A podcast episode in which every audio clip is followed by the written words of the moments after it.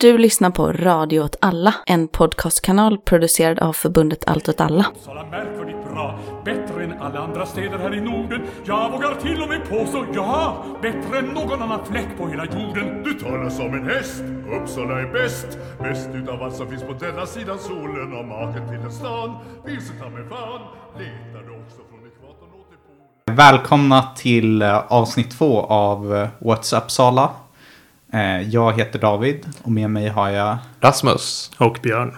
Hur, hur är läget? Jo då, knallar och går. Ja, vi smälter här i, i värmen och fuktigheten har vi konstaterat. Så det, men det är någonting som vi alla i stan lider tillsammans. Ehm, Själv har jag, jag var på Folkets bad. eh, Ah, nice. Just det. Så att alla, alla eh, Twitter-knarkare kan placera det här i sin mentala timeline. Ehm, Berätta om det lite kort. Ja, eh, precis. Backstoryn är ju att eh, Dagens ETC, Dagens ETC, eh, gjorde ett reportage om hur några villaägare i Täby hade byggt, eh, eller vad ska man säga, hägnat in en kommunal strand. Så det är liksom en liten remsa nedanför deras hus eh, som ägs av kommunen, men de har ändå byggt liksom privata bryggor och så på den. Eh, Då var vi ett gäng som eh, åkte dit och badade på, på den kommunala stranden. Framförallt på den kommunala helikopterplattan. Och det var väldigt roligt. Fick ni se några arga villaägare? Inte så mycket faktiskt. Bara sköt liksom. Ja, exakt. Nej, men jag såg på SVT att de hade intervjuat någon, så de var ju där i alla fall. Men eh, jag såg också Ja. efteråt att eh, Täby kommun har inlett eh, någon form av prioritering av det här ärendet för att se hur det går. Ja, Är det allemansrätten det går under? Eller strandskyddet? eh, Ja. Det är ju att de bygger på mark som inte är deras Mm. framförallt. Sen man har faktiskt, man kan bada från andra personers bryggor även om det ligger på deras mark enligt allemansrätten. Så det hade vi kunnat göra ändå. Men ja, nu var det ju mer av en poäng med det kanske. Jag minns mest eh, tweeten med eh, eh, den här Håkan Juholt i Flamingo...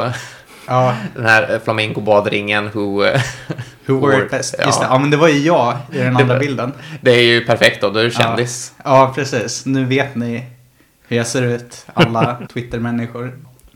Men det, det ska nog hända fler gånger är tanken nu. Och kanske inte bara i Stockholm utan på annat håll. Så håll utkik. Eh, Det finns en Facebookgrupp man kan gå med i om man vill vara med och styra upp det. Kul, vad söker man på då? eh, Folkets bad tror jag. Mm. Och jag kollade lite om det fanns några bra möjligheter för det runt Ekholm. Eh, för Lantmäteriet har en sån här karta där man kan se var tomtgränser går. Tyvärr hittar jag inget bra. Och även om det, det är några bebyggda strandremsor längs Fyrisån precis heller. Så även om det blir Folkets bad Uppsala just. Men eh, ja, jag blir gärna motbevisad eh, om Ja. någon har några tips. Ja, om, om eh, jag tänker på hur det luktar så här söder om centrum vid Fyrisån så känns det ändå som att det är något jag uppoffrar i alla fall till kampen om jag går och badar där. Ja, jag kan ju säga att eh, tomten vid, vid reningsverket den är definitivt kommunal i alla fall. Yes. Ja, fy fan. Det finns ju några bryggor där norr om, eller ja, längre norrut, ungefär vid Fyrisån. Eh, Men de, de känns inte så inhägnade. De är nog mest bara att gå och bada från. Så det kan man ju göra. Men det kanske inte är lika edgy. Men i detta väder så badar man väl närmaste plats bara. Ja, exakt. Precis. Men eh, ja, annars tänker jag att vi kan eh, köra igång med dagens ämne. Så jag tänkte börja med, med ett litet eh, nyhetssvep. Lite alla, allehanda grejer som har hänt sedan förra avsnittet. Och till att börja med en grej som jag läste i UNT att kommunfullmäktige är överbelastat av för många motioner. Eh, det mötet som jag såg inför förra avsnittet var, jag tror nio timmar om man räknar in pauserna. Eh, Men de har till och med haft ett 13 timmars möte för att försöka gå igenom alla motioner. Men man lyckas ändå inte för det är, det är för många motioner. Ja, men det är motioner som inte blir behandlade helt enkelt. Och det beror på, enligt eh, kommunfullmäktiges ordförande som blir intervjuad i Ventero, så beror det framförallt på två saker. Och den ena är att det kommer in en massa motioner Och hon säger att det beror på att eh, Feministiskt initiativ är med i kommunfullmäktige men de är inte med i kommunstyrelsen. Så allt som andra partier kanske tar upp i kommunstyrelsen måste Fi ta upp i kommunfullmäktige. Just det. De är liksom huvudbovarna. Eh, men eh, å andra sidan, ja vad ska de göra liksom? Är det lite också kanske att de tar i f- från tårna nu? Så, eh, så att eh, i förhoppning att de kanske kan få komma, få vara kvar i kommunen i alla fall då. Ja, så kan det ju vara. Eh, Det går ju inte så bra för dem. De kommer ju Mm. antagligen åka ut. Vilket är lite synd. Alltså jag, jag tror inte så mycket på FI-projektet. Men jag tycker FI Uppsala, de, eh, precis, de är också för gratis kollektivtrafik till exempel. Det är en bra Ja. Det är sympatiskt. Bra punkt. Ja, tack. Eh, generellt sett, ja men eh, hyggligt intryck. Men eh, nej, men det verkar inte funka. Trots alla deras motioner. Eh, sen, eh, en annan flitig motionär är den politiska vilden Stefan Hanna. Såklart. Som jag tror inte jag tror inte jag riktigt kan förklara vem det är utan att du tar upp halva avsnittet. Mm. För han förtjänar verkligen ett eget avsnitt. Eh, Ja. Och det ska han nog få också sen, men inte nu. Det lämnar vi till framtiden. Ja, men Hur han- går det för honom i valet då? Han är väl också som politisk vilde nu? Ja, precis. Han har ju ett parti som heter Utvecklingspartiet Demokraterna. Eh, som är för direktdemokrati till Ah. exempel. Som Ja. de här klickarna, eller vad de heter. Knapptryckarna. Ja. Ja. ja. Eh, ja, fast inte riktigt lika. Mm. De har ändå mer saker som de driver själva. Men ja.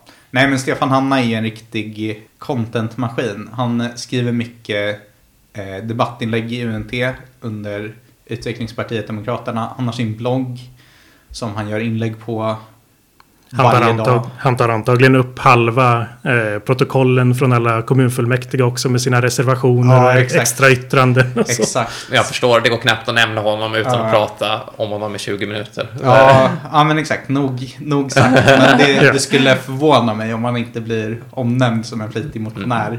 Liksom. Sen har vi också eh, kingarna i Vänsterpartiet.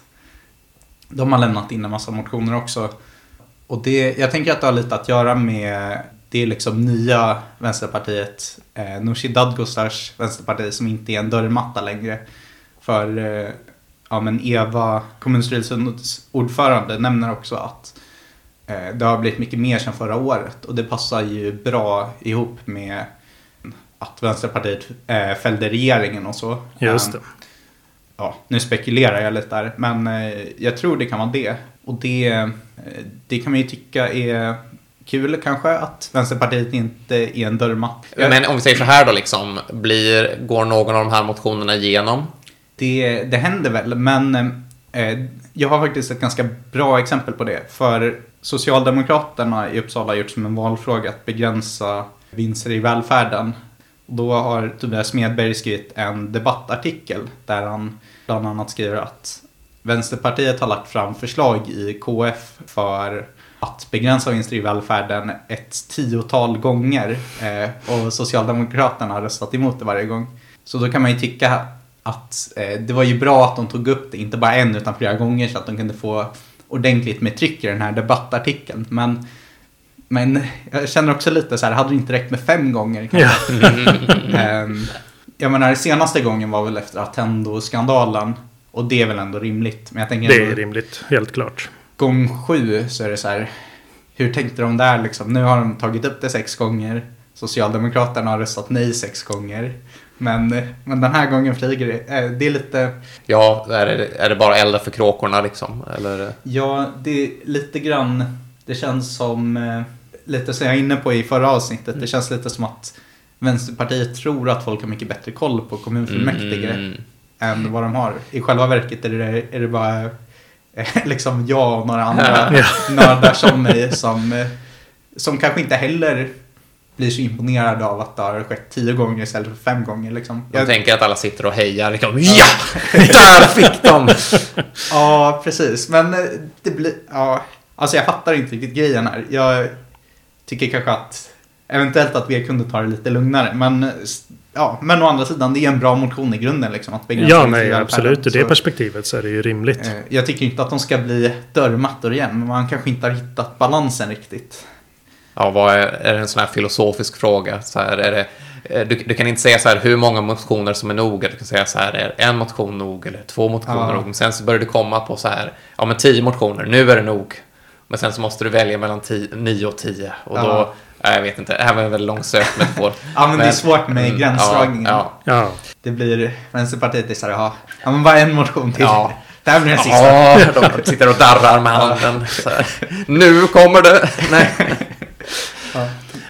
På tal om Vänsterpartiet, en till kul sak. Så jag sa ju också i förra avsnittet att Vänsterpartiet borde lägga ut mustiga brandtal som de håller i kommunfullmäktige på till exempel Instagram. Eh, och jag såg också häromveckan i mitt Instagramflöde att de hade gjort just det. Den här gången ett brandtal av Tobias Smedberg om eh, sänkta löner till eh, politiker.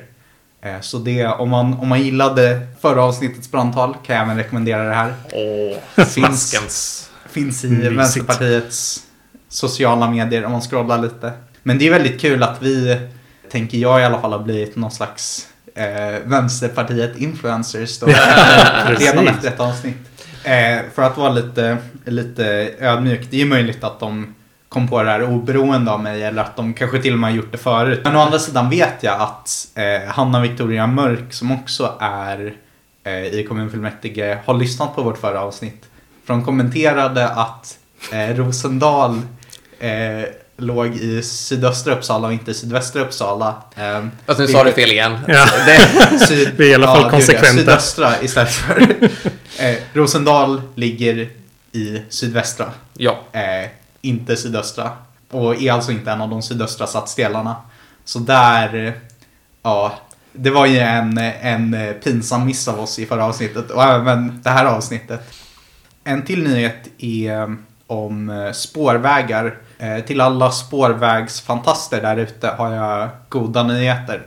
För i, jag tror det var december, så beslutade kommunfullmäktige, Socialdemokraterna och stödpartier och, och så att man skulle bygga spårväg om man fick stöd av staten. Och det har man också fått nu. Eh, sen Liberalerna hade tidigare en hållning som var att de var för spårväg om åtminstone fem andra partier också var det. Vilket hade betytt att något parti på andra sidan blockgränsen hade behövt stödja det. Men eh, det har de släppt nu, utan nu är de bara för spårväg. Så det kommer bli av ser det ut som. Men eh, oppositionen går till val på att stoppa det här.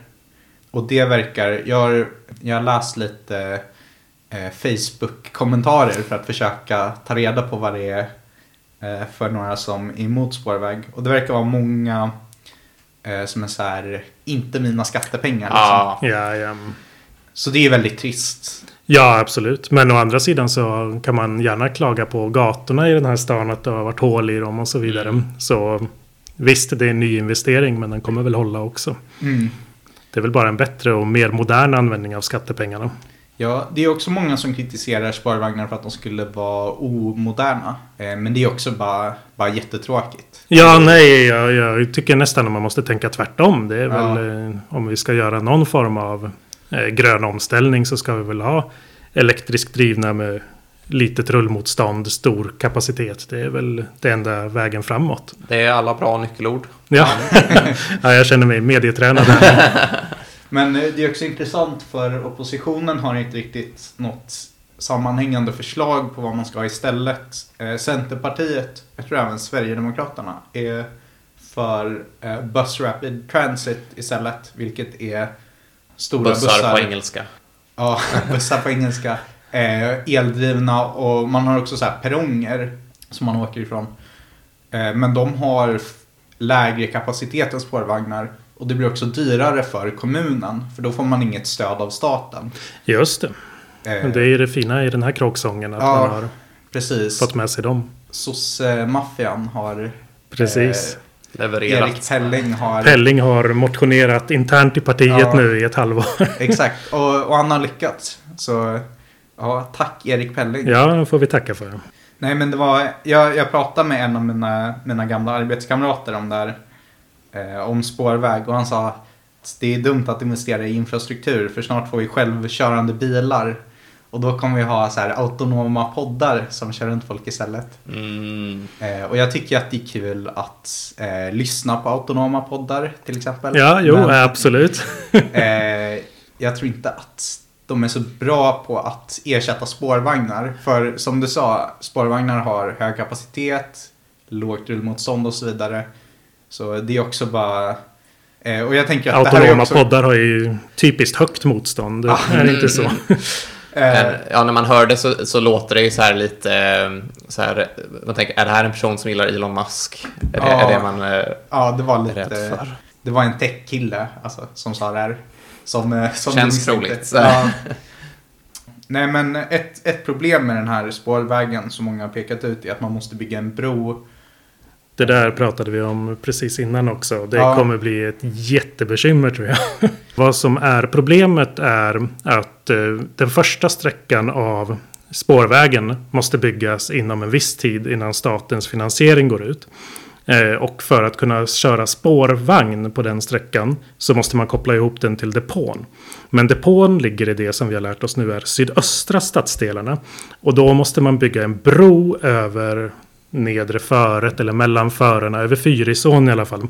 För att kunna köra spårvagnarna till den sidan där de första spårsträckorna kommer vara. Eh, och den är inte miljöprövad eller någonting. Så att eh, det kommer bli ett stort bekymmer att eh, få det där klart i tid. Men eh, man har ju, eh, precis, för det är en del som tror att det inte kommer gå igenom miljödomstolen. Men man kommer ju ha det här problemet oavsett om det är Bus Rapid Transit, eh, autonoma poddar eller spårvagn. Man kommer ju Absolut. lika väl behöva bygga en bro. Men då har man kanske mindre tidspress på sig i och för sig. Men eh, ja, det är ju ändå inte ett så st- starkt argument mot just spårväg tycker jag. Nej, det här hänger väl ihop mer med fyrspårsavtalet eh, i allmänhet. Att eh, man ska bygga dels de sydöstra stadsdelarna då och knyta ihop den här nya stationen med till exempel Gottsunda. Så att det måste ju finnas en förbindelse där som, som stan saknar idag. Så spårväg eller inte, det är väl bara bra att man får lite eld i baken och gör, Mm. gör det klart. Ja, verkligen. Så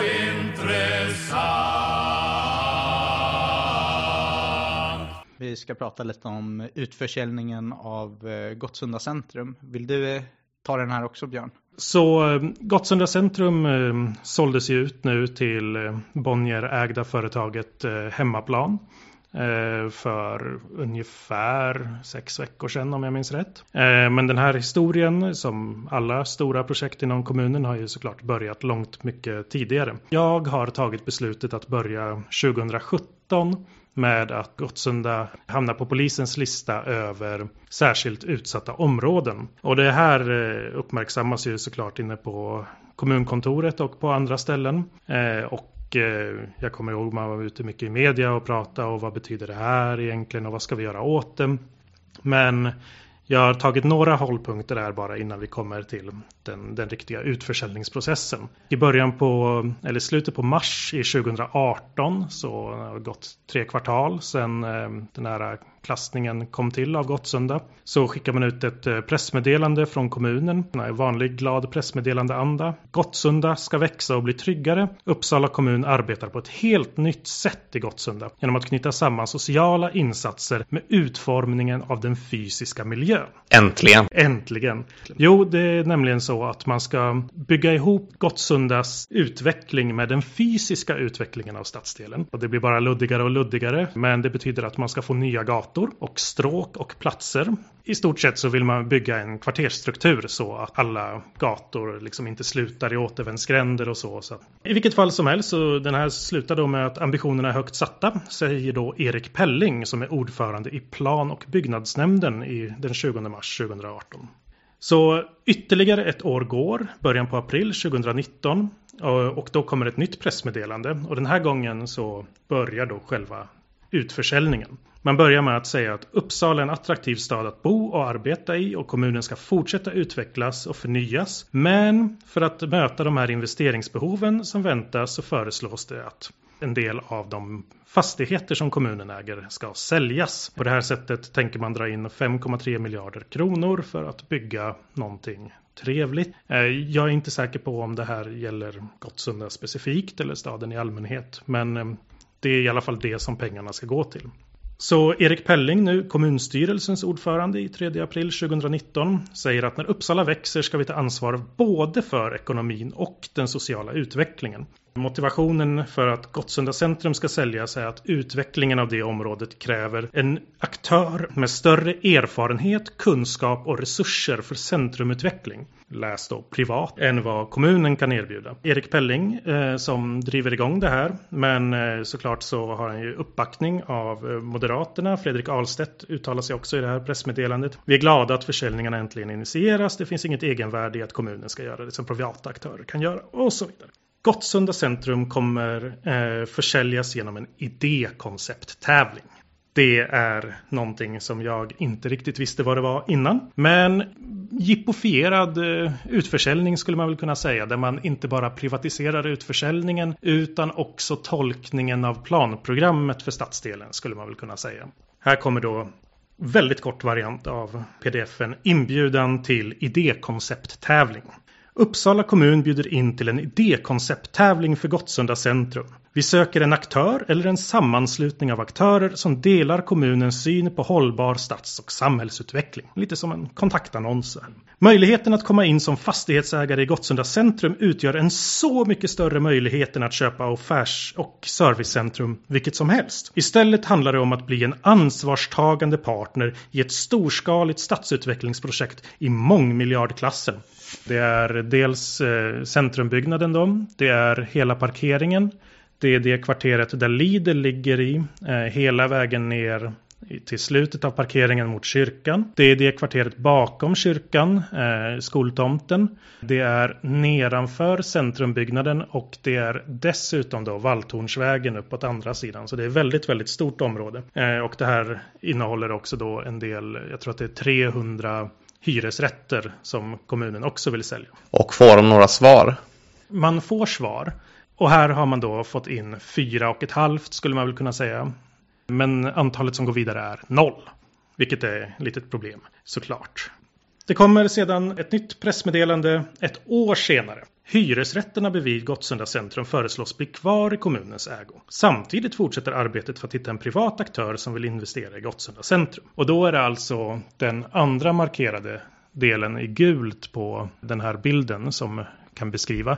Då är det alltså centrumbyggnaden, parkeringen utanför och det kvarteret eh, nedanför simbadet. Nedanför där i alla fall.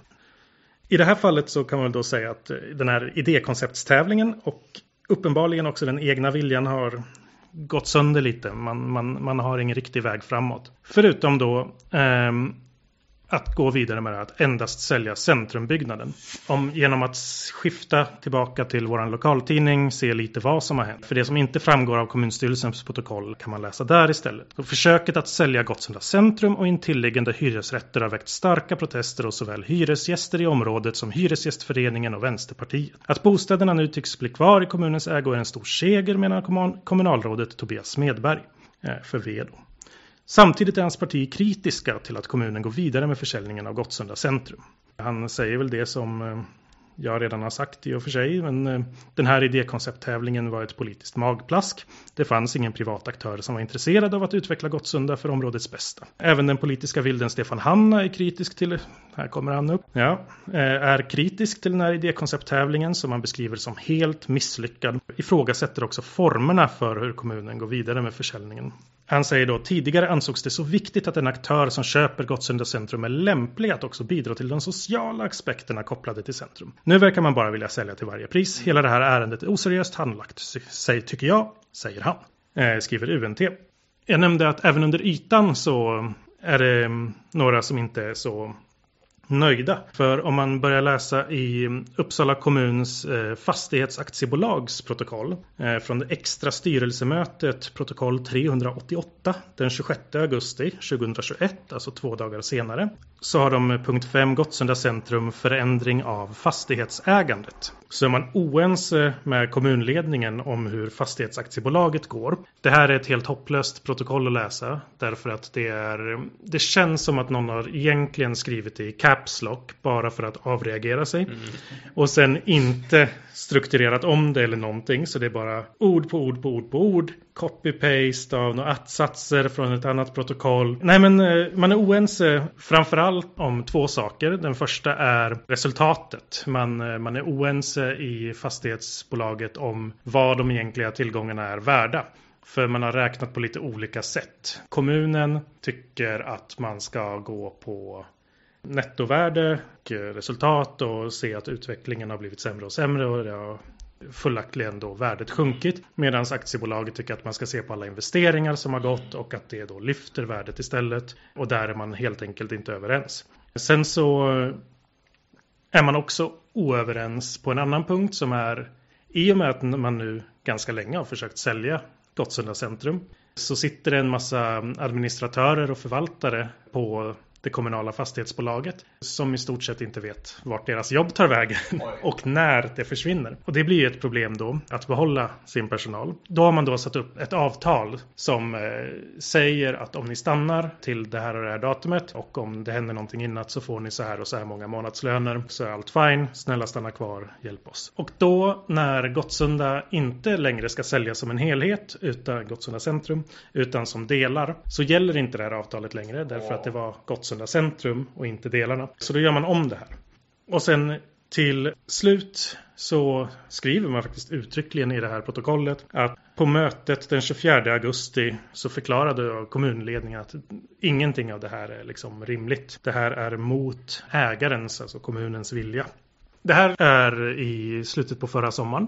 Men eh, framåt advent sådär, då har det här legat och puttrat under ytan tillräckligt länge för att folk ska gå till media. Och då publicerar UNT den 30 november förra året att kommunledningen i Uppsala beskylls för toppstyrning och otillåten påverkan. Känslorna då i eh, kommunens aktiebolag för eh, fastigheter eh, har valt att hoppa av. I det här protokollet som jag nämnde så anklagas kommunledningen av Vänsterpartiets ledamot Gunnar Kraft heter han precis. Kapitalförstöring och uppseendeväckande kritik och Gunnar Hedberg, Moderaterna, som har varit kommunstyrelsens ordförande tidigare. Eh, han säger att han aldrig har varit med om någonting liknande. I, inte bara Moderaterna och Vänsterpartiet utan även Centerns styrelseledamot hoppar av.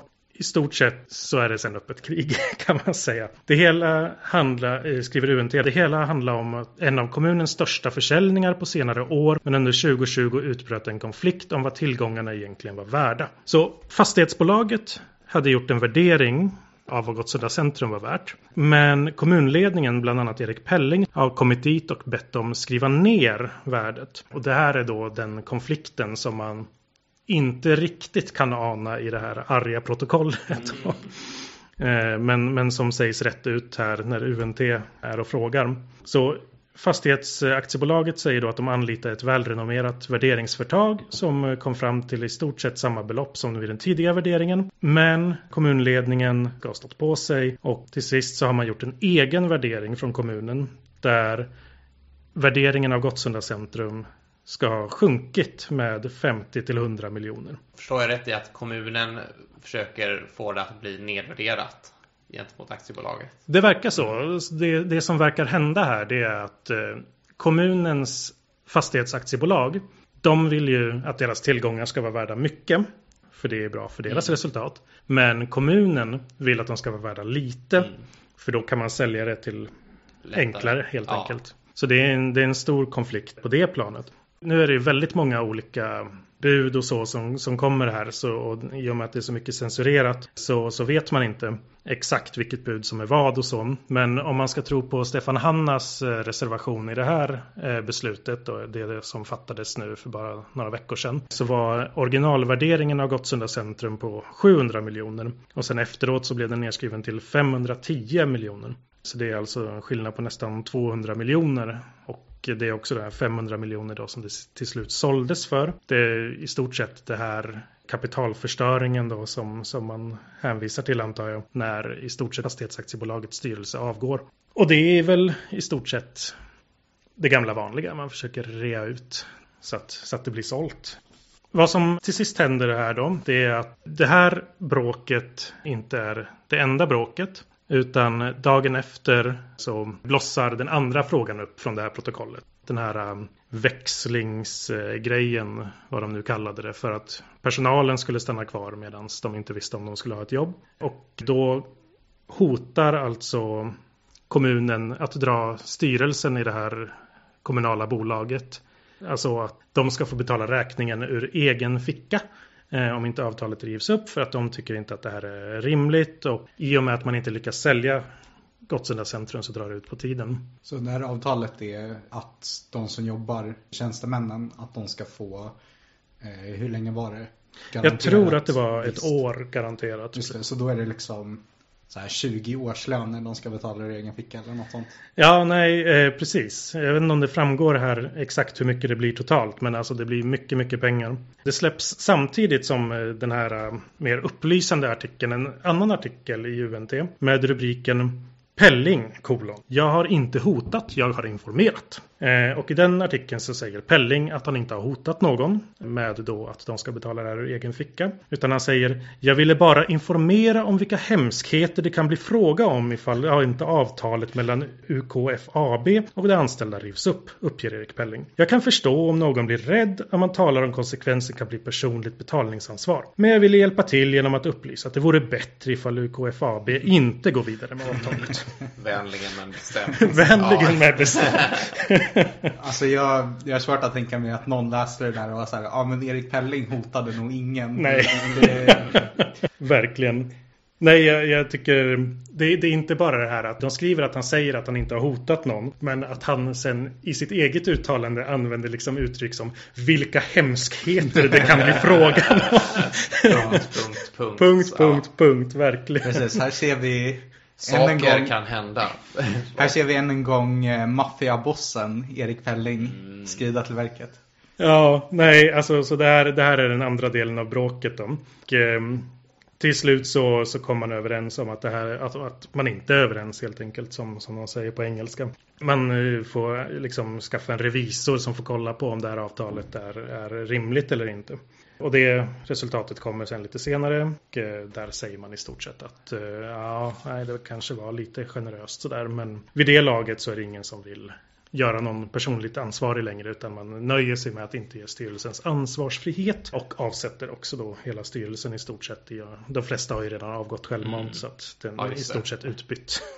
Ja, ja, men eh, efter de här konflikterna då så kommer då pressmeddelandet från kommunen den 9 maj i år att Hemmaplan blir ny ägare. Intresset att köpa var stort. Det föll på Hemmaplan eftersom att de har erfarenhet av liknande fastigheter. Vad är då det? är ju en följdfråga. Ja, det är lite oklart. Jag har förstått att de äger ett köpcentrum i Rosengård. Eh, Och det är väl det man har gått på. Varför tror vi att det är så himla viktigt att sälja Gottsunda centrum? För nu har de ju ändå reat ut det, får man konstatera. Jag tror, jag såg någon siffra att kommunen hade investerat kanske en miljard ungefär Ja. i, i Gottsunda centrum. Och nu säljer man ut det till hälften kanske. Ja. Och om, om det hade varit ett så stort intresse av att köpa det, då hade ju kommunen kanske inte känt behovet av att skriva ner värdet. Utan då hade man hellre velat ha, ha det värderat högt så att man kunde sälja det för mer. Ja, de har ju verkligen gjort en... De har ju inte fått en bra deal här men ändå tycker man att det är så De himla viktigt att... på, ja. Ja, verkligen. Vilka är i styrelsen i... Ja, Ja, nej men precis. Och det är inte bara Moderaterna som skulle vilja göra det här av ideologiska skäl utan det är också Socialdemokraterna som har varit väldigt drivande i den här processen. Och vi pratade ju lite om det här fyrspårsavtalet till exempel tidigare och att kommunen ska få finansiering för spårväg. Gottsunda ligger ju precis mitt på det här. Så frågan är om inte det är så att allting hänger väldigt mycket ihop. För det här planprogrammet för Gottsunda det är ju södra staden. Och sen så har vi Rosendal och det är Gottsunda och det är Ulleråker om jag minns rätt och lite sådär. Och överallt här går den här spårvägen igenom. Och för att den spårvägen ska kunna byggas då blir man ju beroende av att sydöstra staden byggs. Men för att den ska byggas då blir man beroende av att fyrspåren byggs. Och så här, det känns som att allting i södra Uppsala är liksom så sammankopplat att du liksom All the way to the top. ja, nej men om man börjar plocka ur delar ur det så rasar hela tornet. Det känns som att det, är- det är liksom cirkulära beroenden där.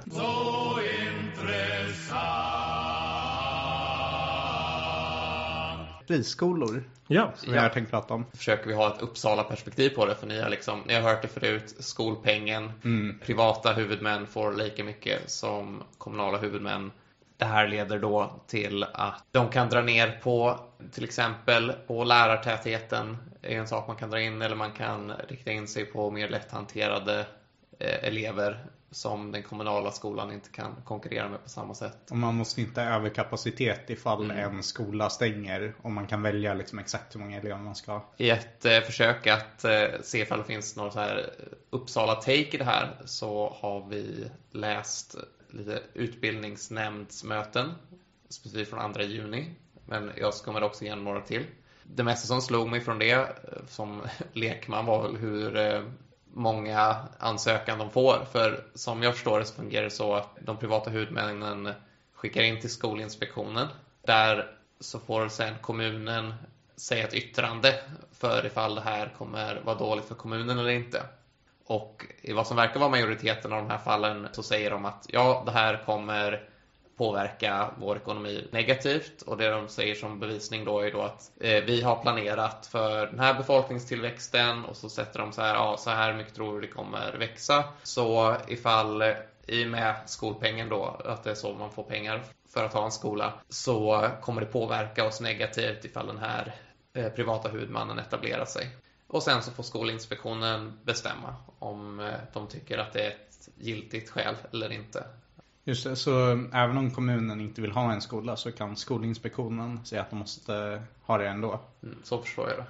Jag tittade också lite efter vad det annat som fanns med i de här utbildningsnämnderna och saker som eh, ifall det fanns eh, udda politiska förslag och sånt där. Och två som fastnade för mig som i alla fall inte var on brand var att det var en moderat som hade kommit med att eh, det ska finnas åtminstone en eh, frukt eller bärbuske på alla förskolor. okej. Ja, Det är kanske är entreprenörsanda då, kanske att man lär sig tidigt att, så här, eh, att man, man kan sälja bären och nej. Just det, just det. Ut tidigt på rasten, plocka alla bär, sälj dem dyrt till dina... Det kan ju dessutom Kollegor. vara som så här, eh, man kan öva sig så här att det är eh, i vad som så här pengar då kanske. Att de så här att, eh, ah, nej, men ni ser att så här, statliga pengar har inget värde. Det enda som har värde är utbud och efterfrågan. Nej, jag vet inte. Jag drar det för långt kanske. En annan var att Sverigedemokraterna ville ha en eh, förskola nischad för diabetiker. Det var inte on brand. Nej. Nej, det är... Nej, jag tyckte bara det var roligt för att vara så oväntat. antar jag. Men jag tror det, det är tjusningen med Ja. lokalpolitik. Exakt. Ja. Eller man vet, de kanske har någon så här jättekonstig baktanke med det här som vi inte kan komma på. Men Mm. Ja. annars är det väl bara att de är... Ja, varför inte? det, är- det är Varför någon inte? eh, Sverige, liksom, lokal Sverigedemokrat som eh, har Ja. barn med diabetes Ja, eller passionerad för liknande. dem liksom. Ja. Ja, och bara... Eh, fan, det här kan jag ju styra upp. Jag är ju lokalpolitiker. Ja, nej, Eh, Hon har precis. hört om hur många motioner som läggs och liksom Ja. kanske klämma in den också. Ja, exakt. Ehm, Det var bara en slumpgenerator till slut. Ja, Vilka ja, motioner som ska läggas. eh, jag, sen eh, i nästa skede då när jag ville eh, leta efter saker att säga tänkte jag okej, men vad finns det för privata skolor här? Då finns det någon sportfiskegymnasium eller något sånt skvallervänligt att nämna. En var ju förstås eh, Livets Ord. De har ju många skolor eh, som ju nu heter Anskar istället för Livets Ord. Jag kollade igenom lite på så här, vad Skolinspektionen har sagt om dem och eh, ja, eh, de de hade fått klagomål för tio år sedan eller sådär, men inget konstigt direkt. Så då tänkte jag att men det måste finnas något konstigt någonstans. Jag kan inte De är sån- acceptera något annat. De är en sån integrerad del av Uppsala nu så det, Ja, precis. det var konstigt men nu är det normalt. Ja, precis. Jag såg en sån här eh, Jesus älskar dig graffiti på vägen dit. Ja. Det är väl Livets Ord tror jag? Eller? Det är mycket möjligt i alla fall. De kan säkert skriva under på det. Ja, stämmer Men- inte för förtal Livets Ord. Jag, Snälla, vi, vi är bara vi är tre snälla killar. tre gudfruktiga Ja, unga män. exakt, ja. Men jag gick i alla fall in på deras hemsida och gick in på deras sida om Israel.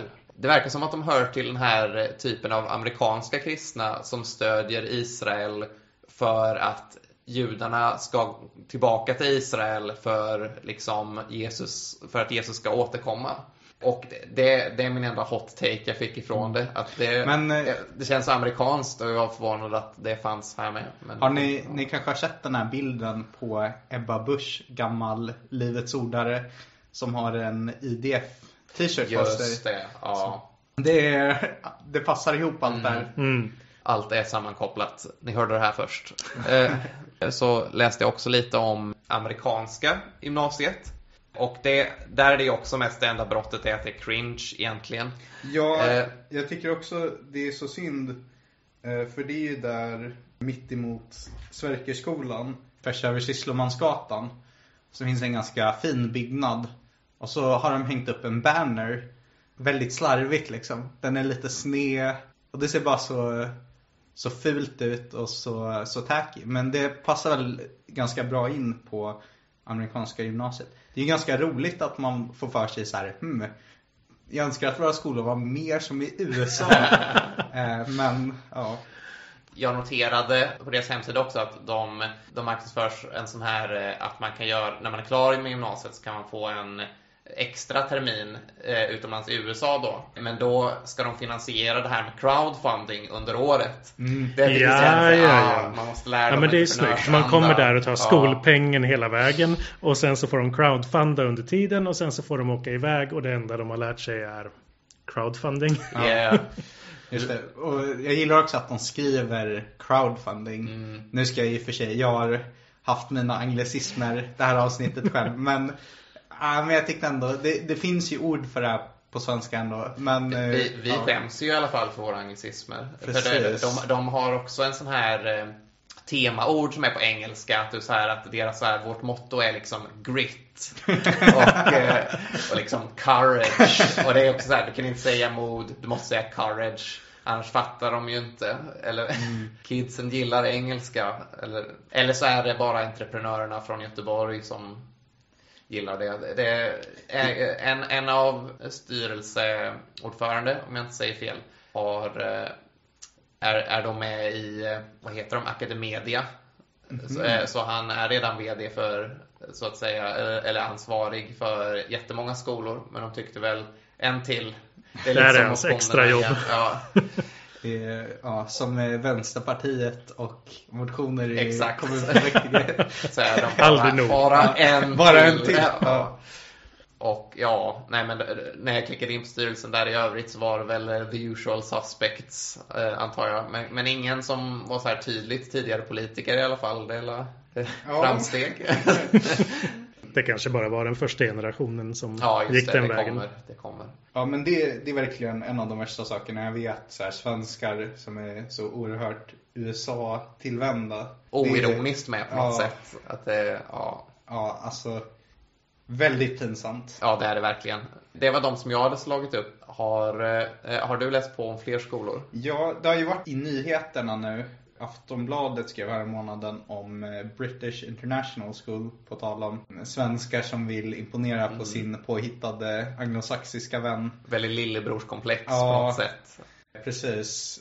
Storbritannien, ett annat land som är känt för sina ypperliga skolor. Deras profil är att de är inriktade till eh, så här, diplomatbarn ska gå där och så. De har också en avgift, 130 000 kronor om det är per termin eller per år. Ja men det är väl som de fina skolorna i Britain då. Ja, exakt. Man, eh, man får verkligen hela upplevelsen. Ja. Ja, grejen med dem är att de inte hade en hel skola. De hade, de hade liksom inte tillräckligt med lärare, de hade inte tillräckligt lokaler, de hade ingen som jobbade i matsalen. De har inte delat ut några betyg för att läsa högt ur Aftonbladet här. Däremot ska ägaren ha köpt lyxig kontorsinredning, en skrivbordsstol för 18 000 kronor. Det är lite kaxigt att kalla sig skola just då. Så mycket kan man komma undan med. Men nu blir de ändå nedstängda av Skolinspektionen här i Uppsala. Däremot så planerar de att öppna en ny skola i Göteborg till hösten, vilket de har fått tillstånd för. Vi kanske kan se fram emot ett avsnitt av Vad hände i Gbg? Ja, när de precis. pratar om det här. Sen utöver det har vi Imanskolan Eh, i Uppsala som har varit i lokalnyheterna. För det är en skola som har stängts ner för att Säpo har sagt att eh, det är risk att barn radikaliseras. För det är en skola med muslimsk profil. Rektorn ska, ja, enligt Säpo då ha, ha kontakter med olika islamister, som jag har förstått det. Så det är också ganska sjukt så här. Är det en hemlig utredning då liksom? Så, Det brukar men, eh, vara säkert att anta ifall det är Säpo. Ja, jag tänkte så också. Ja, när man startar skolor, det är ganska tydligt att man bara kan lite vem som helst kan bara komma in och bara köra lite. Sen kanske man blir nedstängd i efterhand om man är för extrem. Men man... Ja, det verkar ju vara väldigt tröghet i det här systemet. Ja. Det är mycket lättare att få tillstånd eh, och det är väldigt svårt att bli inspekterad. Ja. Eh, Alltså att upptäcka missförhållanden vid inspektion så att man kan rulla vidare ett tag och när det väl kommer. Ja, men då flyttar man till Göteborg, tänker jag. Men eh, ja. Men jag läste en UNT intervjuade också en av lärarna som säger att det naturligtvis inte förekommer någon islamsk radikalisering. Det kan man väl förvänta sig. Men mer intressant att Skolinspektionen aldrig har varit på skolan och inspekterat den. Så nu min, min hot take här lite är Jag vet inte om Säpo har rätt eller inte. Jag ställer mig lite på deras sida här. Alltså det är ju sjukt att Skolinspektionen inte ens har eh, liksom bemödat sig att åka dit och kolla in läget. Mm. Och ja, jag tänker om man är en, en friskola med muslimsk profil, då har man liksom inte många vänner i Nej. samhället liksom. Det skulle kunna vara så att de får en för hård eh, behandling. Men jag tror också att det skulle kunna vara så att det förekommer islamsk Mm. radikalisering. Det här beslutet om att stänga ner dem har också blivit överklagat. Så de eh, får hålla öppet tills vidare. Vilket, ja men som sagt, jag är emot religiösa friskolor så det kanske är inte jätteglad över. Nej, men ändå. Det är ju väldigt... Ins eller, man, man, man får så många frågor när man hör den här berättelsen. Vad hade varit det korrekta sättet att sköta den här situationen? Vem borde ha gjort vad när? För det, det, det borde ju inte vara som det har varit. Det, det känns inte rätt. Men det är inte heller... Ska man pröva i förväg? Men ja, okej, ifall det är någon lärare som ska radikalisera folk, då kanske Säpo märker det. Men ska man fråga Säpo varje gång man ska öppna en... Det, det blir hopplöst. Det sista vi kan göra är ju liksom att ha koll på vad vi har för skolor. Utan vi kan bara, vi kan bara vänta tills Säpo kommer. Säpo får jobba i bakgrunden. Men det eh, inte om vi vill starta Allt åt alla skolan Ja, så kommer det. vi nog kunna ha en, en good run innan eh, Säpo kommer och knackar på dörren. Ja, Eh, precis. Så, eh, Det blir nästa arbetsgrupp då kanske. ja, Folkets skola. Just det. Och det är så här, vad krävs för att vara ett föräldrakooperativ? Ja. här, vad, måste man ha barn till exempel? Precis. Jag tror inte det krävs så mycket. Ja, Men det är en gissning. Eh, precis. Synd bara att vi kommer bli för upptagna med att driva en skola. För att, så vi får lägga ner resten av Allt åt alla. Och sen men- kommer vi ändå bli nedstängda av Säpo. Men då har vi Eh, gjort lite vinst på vägen förhoppningsvis. Ja, Precis, exakt. vi får pengar och kanske lite radikaliserade barn som kan starta nya skolor. Ja. Och en evig maskin. Ja, om man tar rätt årskullar sådär så är det precis att de kommer in och startar nya skolor när de slutar trean på gymnasiet eller vad det kan vara. Vattentät plan. Det kanske är så här man får eh, borgarna att bli emot friskolor också. Ja, Å andra just det. sidan, imamskolan lyckades ju uppenbarligen inte med Nej, det. sant. Så, Sant. Det ska mycket till. Men det, det har börjat svänga. Det, det är sällan man hör någon på högersidan ens uttala sig så här urskillningslöst positivt. Så det känns som att det vrider sig lite. Så det är väl bara att pusha vidare och se om det händer något. ja, det var nog allt för idag. Tack för att ni lyssnar.